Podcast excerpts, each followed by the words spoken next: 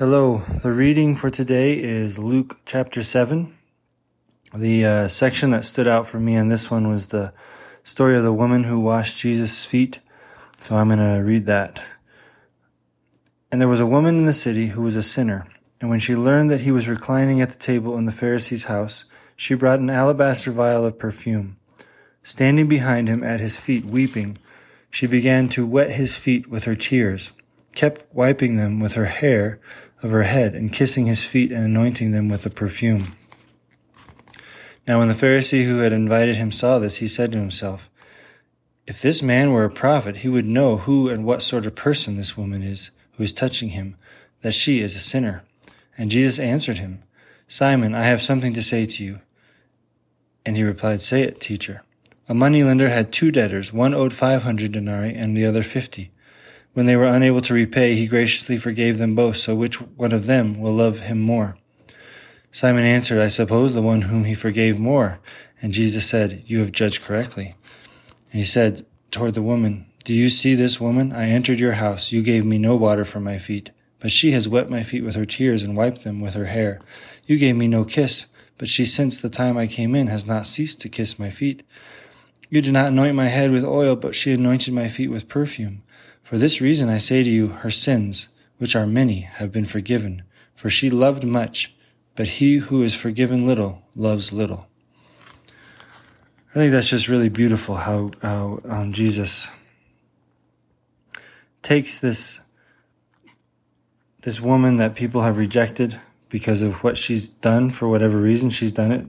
They don't care, but they um, see her as this wretched thing and Jesus does, he not only defends her, but he praises her for her faith. And he f- forgives her sins because of her faith, the faith that believed that he was worth this perfume and this embarrassment to come and kneel at his feet, that he, she trusted him to not essentially throw her out because of who she was that had to take so much courage and so much um, just faith in, in, in what she believed in to do something like that, knowing full well that she could have been, before Jesus even had a chance to say anything, she could have been thrown out and beaten and taken, um, you know, been hurt by these people. So I think that just the courage that this woman had, the faith that she had, the trust in Jesus that she had,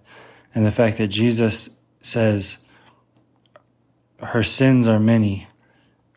And so she is, you know, she needs more forgiveness than the others and she loved more.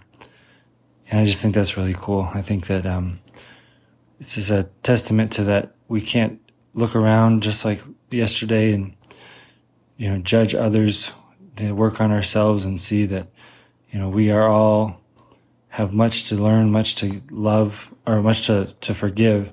But Jesus doesn't care how much. And we uh, don't need to be self righteous or focused on that, but we need to focus on the fact that He deserves our attention. He deserves our faith.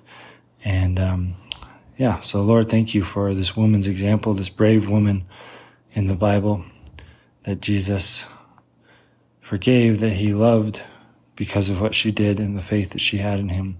Give us the strength to do the same, to trust in you regardless to come to you regardless of what we've done or what we believe we have crossed some line and we're wretched and we can't even talk to you. But Lord, you forgive us and you love us and you show us how. In Jesus' name, amen.